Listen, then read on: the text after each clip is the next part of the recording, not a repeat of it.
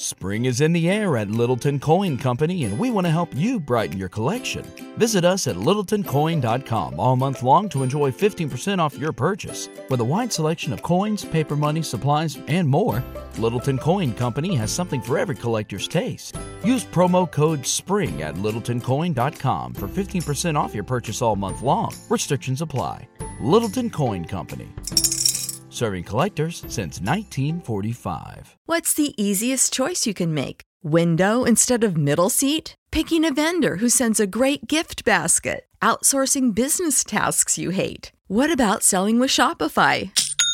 Whether you're selling a little or a lot, Shopify helps you do your thing, however you cha-ching. Shopify is the global commerce platform that helps you sell at every stage of your business. From the launch your online shop stage to the first real life store stage, all the way to the did we just hit a million orders stage? Shopify's there to help you grow. Whether you're selling scented soap or offering outdoor outfits, Shopify helps you sell. Wherever and whatever you're selling, Shopify's got you covered. Sign up for a $1 per month trial period at shopify.com slash try. Go to shopify.com slash try now to grow your business, no matter what stage you're in. Shopify.com slash try.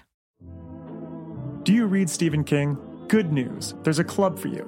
The Losers Club. Every Friday, us losers journey through the never ending wastelands of King's Dominion. We sink our teeth into each of King's novels, dive deep into the lore, and review every adaptation.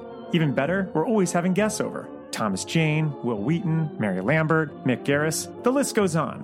So, what are you waiting for? Join us as we read on through long days and pleasant nights.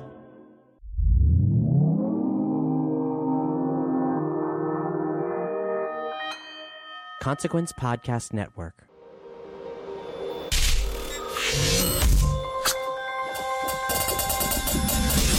Welcome to another edition of Kyle Meredith with. It's an interview series presented by WFPK Independent Louisville at WFPK.org, Consequence of Sound, and the Consequence Podcast Network. Uh, if you're already a subscriber, thanks for subscribing. If you're not, now's the time to hit that subscribe button. We put out interviews every Monday, Wednesday, and Friday, wherever you get your favorite podcasts from, as well as its premiere on Consequence of Sound. Of course, you can also subscribe on uh, iTunes and Apple Podcasts, on Spotify, on YouTube or anywhere you get your favorite podcast from. And if you're already a subscriber, uh, take that moment to get the series rating, leave a review, do the whole thing. You know the drill. I'm Kyle Meredith. Today, my guest is Craig Finn of the Hold Steady. The band is back with a brand new album called Thrashing Through the Passion. It's the first record in five years. And while they have been here through those years in between, Craig says it's all right to call this one a comeback record. We'll hear about what characters populate the landscape this time around and how they compare to the ones that we heard from uh, Craig Finn's latest solo record, I Need a New War, which actually also came out this year. We'll get into the details of what makes being a fan of the Hold Steady so much fun. Not just the big soaring choruses, but the callbacks between songs, the way some of the new songs talk to the old songs and reference these little lyrics that are all throughout the catalog and the community. This band is so much about their community, which I don't have to tell you in 2019 is a very important thing. We'll also talk a little bit of Stones, a little bit of REM, a little bit of E Streets. Which, speaking of the E Street Band, the Hold Steady starting to get very close to how many members they've got in the band compared to Bruce's crew. And that is discussed as well. Talking about the album Thrashing Through the Passion, it's Kyle Meredith with the Hold Steady. Hey, this is Craig congratulations on thrashing through the passion. Uh, you know, the Hold Steady's not exactly been gone, but does this feel like the comeback record that it's being painted painted to be?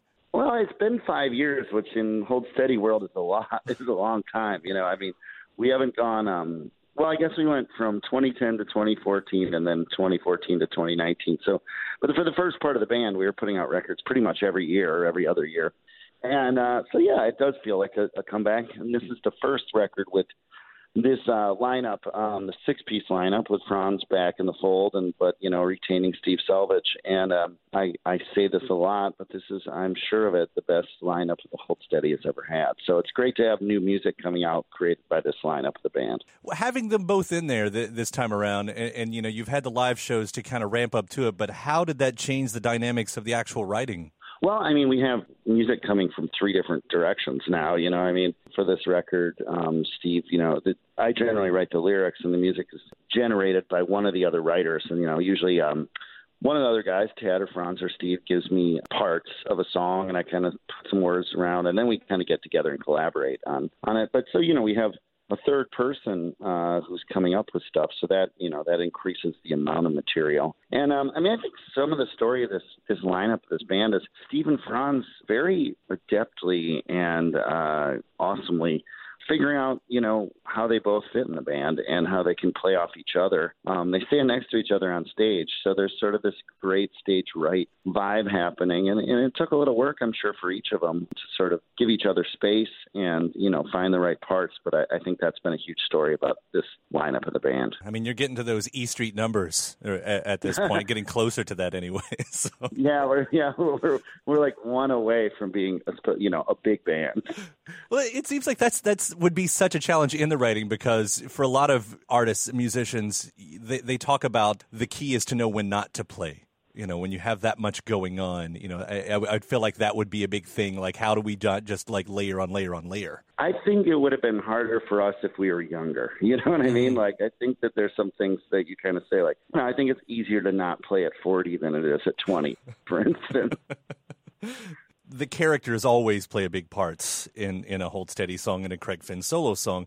Who who are these characters? Well, they're I mean they're people doing uh doing their things in in as Steady always is. I mean these aren't you know these are all new characters that I've kind of come up with, and um because you know we recorded this in fits and starts. We you know we were kind of recording five songs at a time and putting out you know music along the way digitally. And so um you know this isn't like you know I don't think there's an overarching narrative to the record as there's have been you know with some most notably Separation Sunday. So you know they're they're more vignettes, but um you know I think these characters are the same people that have always populated the Hold Steady songs. People making bad decisions and uh and following those bad decisions belligerently to their logical conclusions. But you know that there um there are you know some similarities and some uh and some through lines even to the older stuff. I mean, you know, it kicks off with the song Denver Haircut, which is Denver's come up with a lot in a lot of Hold Steady songs before. And um, I think Blackout Sam is the only character that's referenced in the title. But yeah, I mean, I'm writing in characters and enjoying that. And uh, the characters are still having difficulties, uh, you know, behaving themselves. You've done a lot of callbacks, you know, intertwine the history of songs here and there all, all throughout your catalog, which is really, really fun for a fan D- does that come natural for you, or, or are you throwing those in there to uh, to add that extra layer? Well, both. I mean, I think they come natural to me because I know, like when I was a listener, I, that's something I really enjoy. I, you know, I am still am a listener that I really enjoy, and kind of an inside joke or a, an Easter egg or whatever you want to call it to reward the close listeners is fun and uh, you know keeps people engaged. But it excites me as well as it hopefully excites the listener. I was reading one reviewer, and, and whether or not this is true, they they had I think they said that Entitlement Crew was like a sequel to Sequestered in Memphis.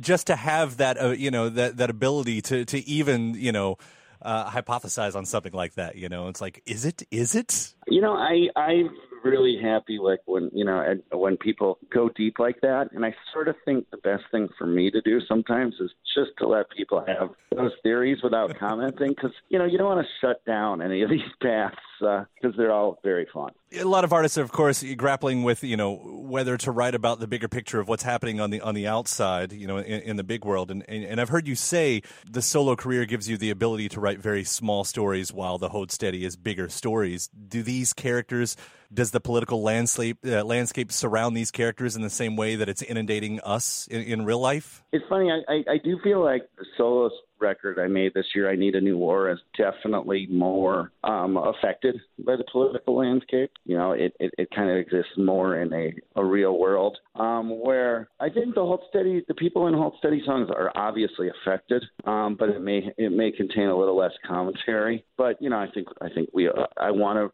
write honest, real characters, and those characters would have, you know, to be honest and real, you would obviously be affected by the policies and um, you know, some other things surrounding the uh, uh, current administration. It's always inspiring to hear you talk about a community because it's always been a part of the Hold Steady's MO from the very beginning. And building a community in a time of questionable, questionable community, uh, you know, probably couldn't be more important. I don't know, is that lost on you? Because here you are back at a time when I think, yeah, you know, to whatever percentage of the world, you know, will hear the Hold Steady. Uh, it's important for the Hold Steady to exist right now. Yeah, and we hear that a lot. I mean, in 2016, we came back in December. That was sort of our, you know, uh, our big first. Um, I guess we came back in the summer, but uh, we came back and did these four shows at the Brooklyn Bowl in December 16, right after the election. I, I definitely heard a lot of like, we needed that. You know, people are really, um, yeah. I think people we hopefully give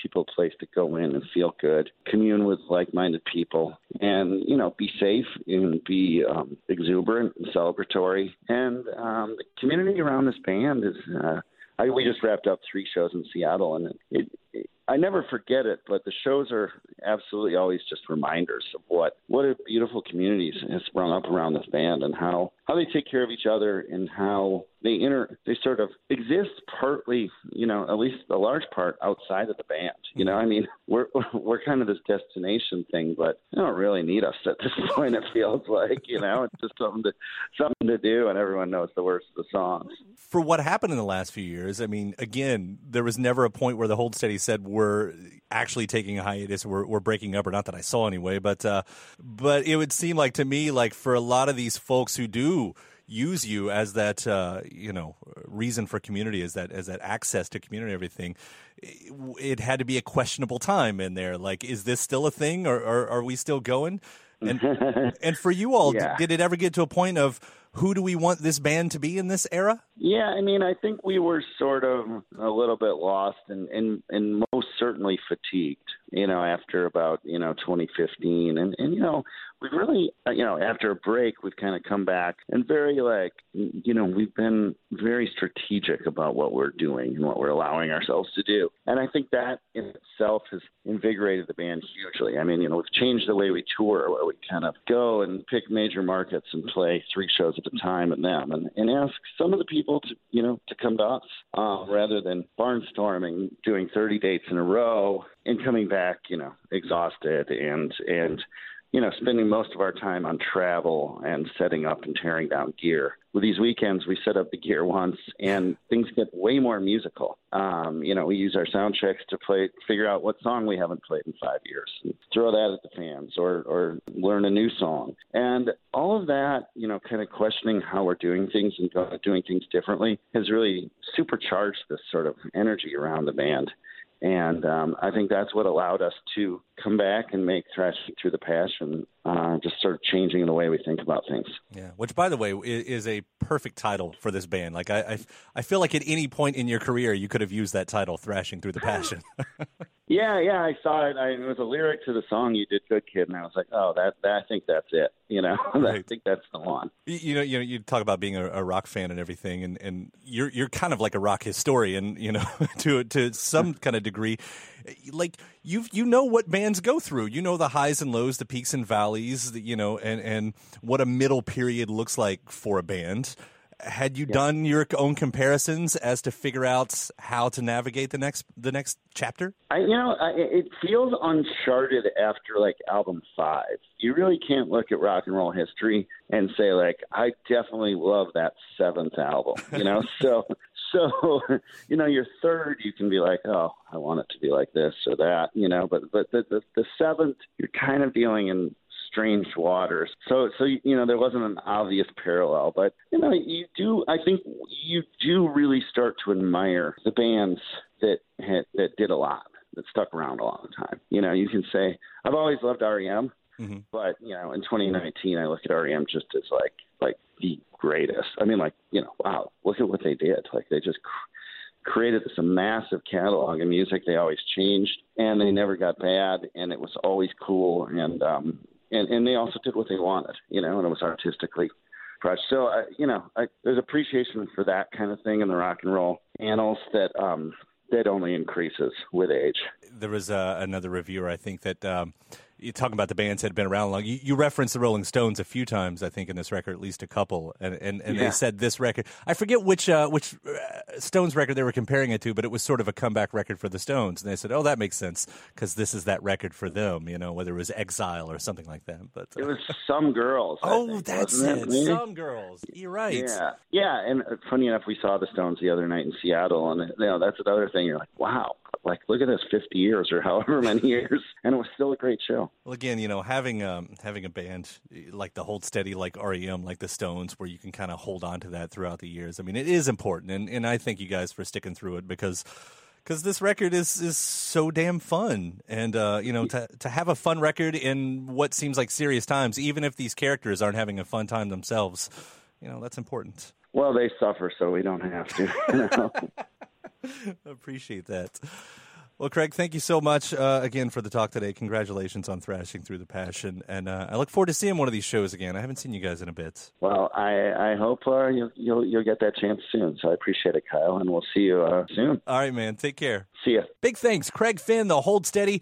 The new record is called Thrashing Through the Passion, and uh, as a bonus, Craig's new solo record called I Need a New War.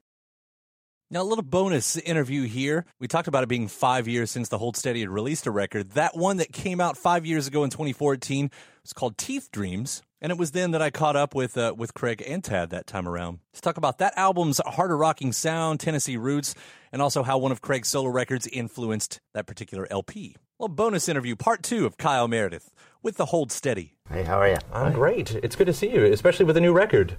We're excited. Yeah, i it, it's uh, Teeth Dreams because I keep getting it backwards. Dream. Which, Dream Teeth? Yeah, I feel like Te- Dream Police, Yeah, but different.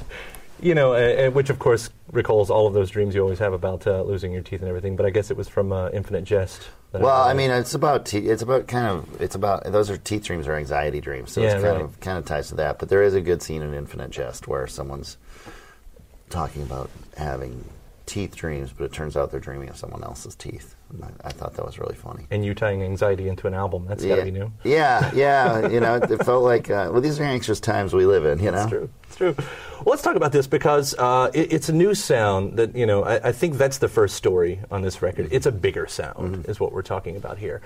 Uh, like it was finally time, from what it looks like on the outside, for you guys to graduate from being the bar band that everyone has always said you were to something bigger. I mean, is that fair? I think so. Yeah. Yeah. Yeah.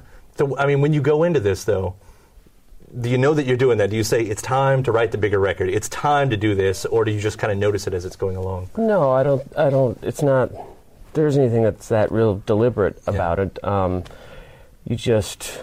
It's a progression that I think just happens. Yeah. One, Um, of, one of the big things was Steve Selvidge, our second guitar player, joined for the touring on the last record and wrote and recorded this record with us. Mm-hmm. So I think that had a pretty big impact impact on making things bigger. Yeah. You know, two big guitars and the guitar. It's a really guitar focused record, I think. Yeah, I mean, so when you guys are writing like that, though, I mean, not knowing that you're going to be going in like that, though, it would see like because if you did, you have to think, oh, if I'm going to do something else, I have to rewrite, I have to change how I write altogether, basically. You know, and, and I guess that doesn't happen here. That you guys don't go in and you're like, we have to figure out how to write a song differently than we've ever written it before. no, not not particularly. The, I mean, the nice thing is is that there isn't any one way that we always write a song. There's a lot of different ways they they happen or can happen, and especially on this record with Steve being involved, um, there were times where you know him being in Memphis, being in Brooklyn, we'd send ideas back and forth. You know, we, we both got ways to record at home, stuff like that, um, and that that was one of the ways ideas came together. Or you know, I would sit at home and really try to work on something until I, I in the past I may have brought an idea in that was kind of half baked or something like that. Where this one I took more time to work on stuff before bringing it into the band. Um, but then there were some times when I didn't too, and then you work on it as a whole. So I mean, there isn't any one particular way they, the Yeah. songs happen. Yeah. Yeah, I did read at one point though th- that uh, you wrote a lot of the songs and recorded some of the songs without Craig. Yeah. Like you were away on the solo tour, I guess. Had that ever happened before, or was that something new? No, no, it hadn't happened per se, but I mean, a lot of the songs do come together where the music comes first, and Sure. then I write lyrics to them, and that's I'd say the majority of them kind of happen that way. So no, I guess geographically, it wasn't as separate, but you know, um, it, there usually is like some amount of music that takes place before I get going on the words. Right.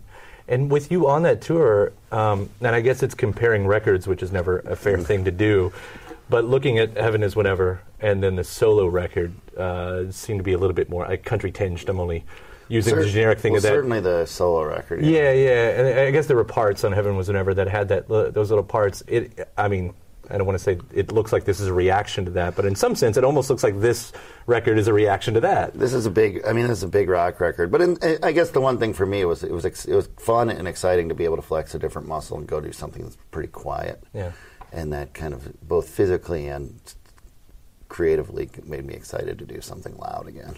Yeah. So with uh, you're the guitarist in Tennessee or in Memphis, is that the reason why you went to Tennessee?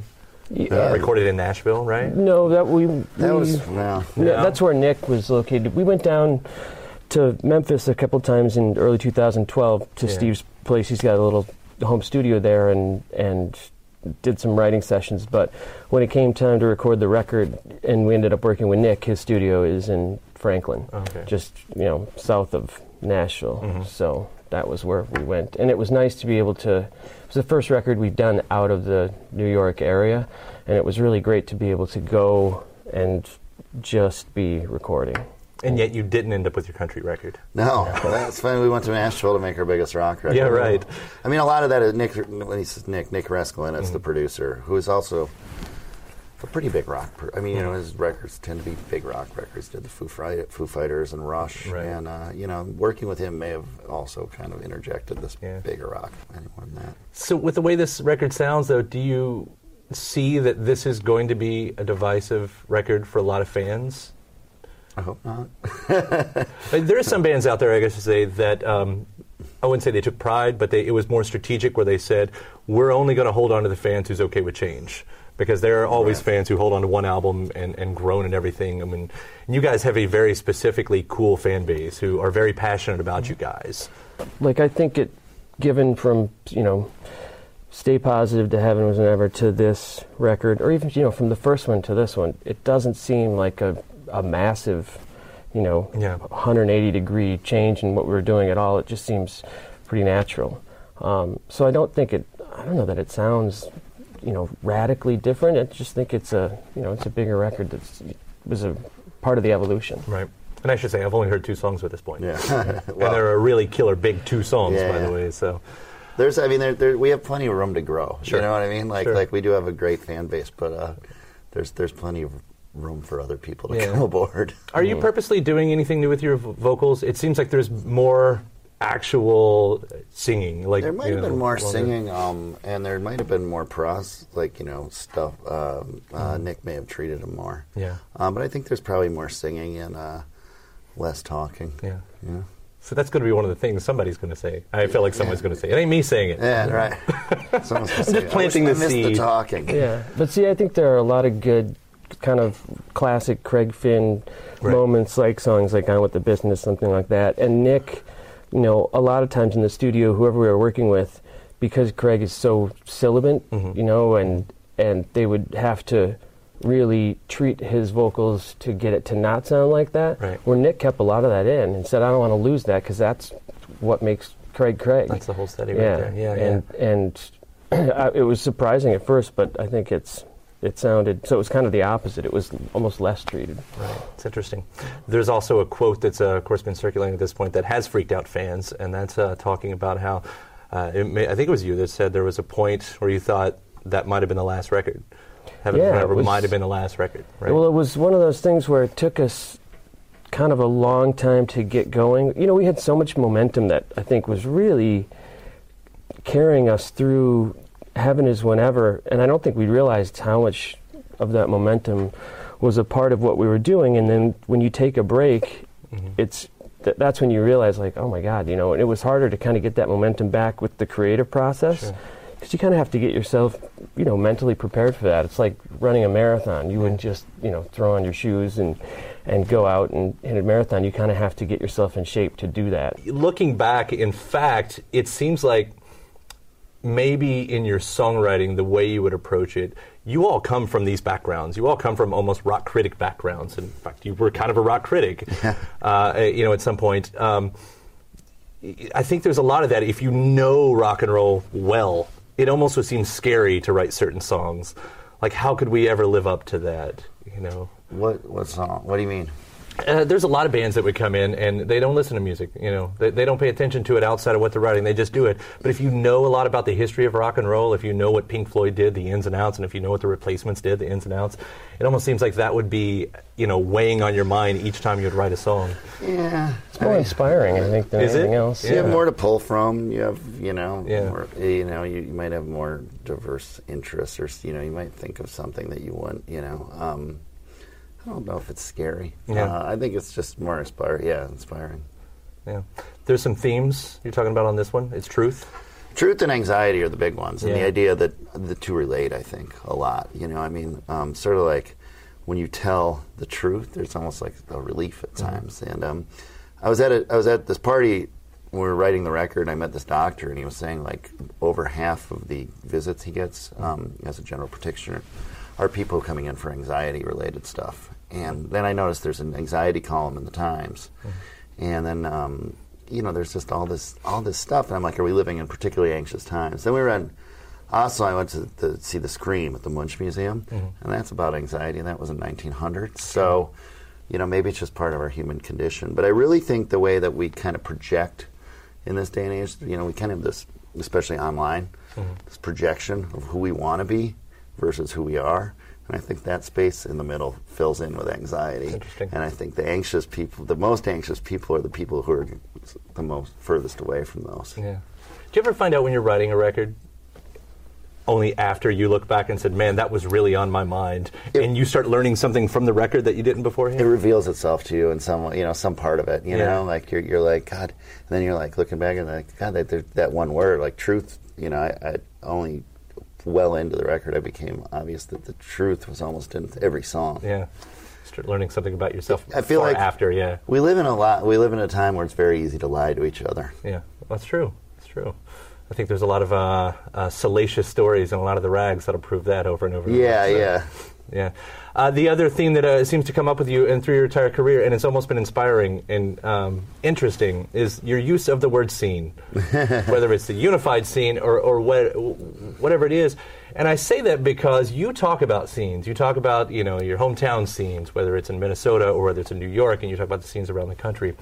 When I travel around the country, it's easy to see everything looking the exact same. Mm-hmm. I mean, how are, how are you finding those little details at this point where you can really celebrate that in such Well, you don't really know, but I mean, you don't really, you can't jump into a, a city and find it, you know. But Yeah. I think it, it, a lot of it pulls back to just being involved in hardcore when I was a kid Mm-hmm. and having a real scene. Meaning, there if you, there was a show you went and it was like I didn't, I don't even like this band, but I got to go because I'm part of the scene, and uh, sort of thinking about that as a community. And I think like. Again, you know, there's so it's so easy for us to stay home these days that like a rock, the rock thing is kind of this community thing, you know, and it's like you can go to a rock show, and you can go alone, and but you can turn to the guy next to you and say, "Oh, cool deer tick shirt," and all of a sudden you're talking to that guy, and it's not weird. It's not like you just were in a bar and said, "Hey, man," you That's know. true, So so there's there's the real community thing, and I think that that's that's kind of what rock and roll. One of the things that, that uh, one of its strengths, you know, Yeah. especially right now. It's interesting you put it that way because with the loss of like CD stores and everything, it almost makes venues the, the last Yeah. place you can go. Unless you're a smoker, and you've always got that. Yeah, You yeah. know, you've always got that. You can walk out. But if you don't know smoking, if you don't do smoking, you don't know sports. You're just kind of screwed unless you got the rock and roll venue. Yeah. Uh, I want to bring out something because there's also an anniversary of something else happening in the world right now that's brought up one of your old papers. And, and that's this right here. Yeah. Yeah. That's right here. This is the Uncle Tupelo. You gonna tell me a little bit about this because suddenly Uncle Tupelo gets a deluxe edition of No Depression, and people start bringing out this old paper that you've written a long time ago. I mean, this is the world where nothing ever goes away. I wrote uh, for the Boston College Heights um, record reviews, Yeah. which is um, I probably did. I don't know, not that many, eight total, maybe. Yeah, you know, yeah. um, but the guy knew. Um, you could open it. A guy, uh, the guy, the guy who like was the music editor used to see me at shows and asked me to do it. And I think I wrote on the second record, uh, "Still Feel Gone," actually, or I wrote a preview of one of their shows. But Right.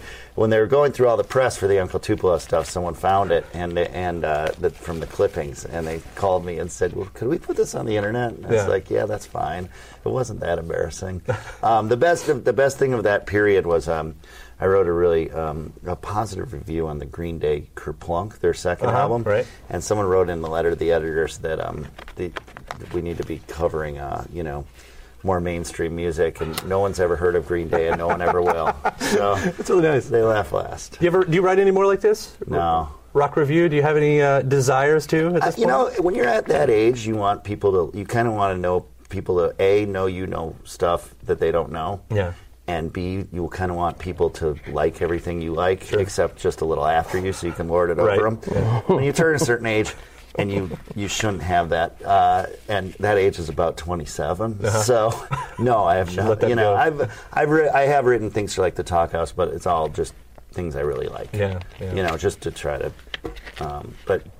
For the most part, I, I just, that bone's not in my body anymore. Well, it's fun to look back, especially on what Uncle Tupelo brought out for Americana, and now it being such a strong, vibrant genre Yeah. in itself. You Yeah. know, so you were ahead. You were lording it over. Yeah, I was everyone. ordering over. Congratulations. I win.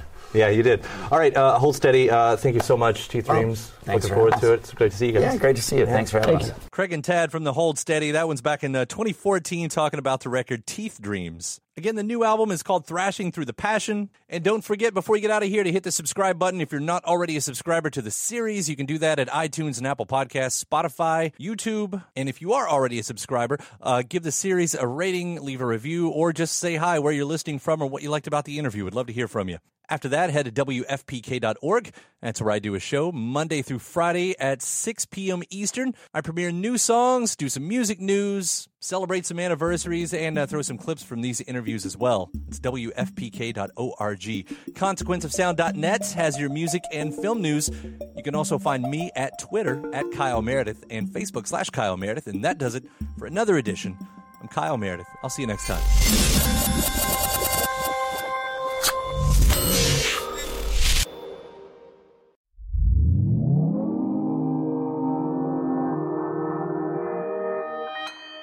Consequence Podcast Network.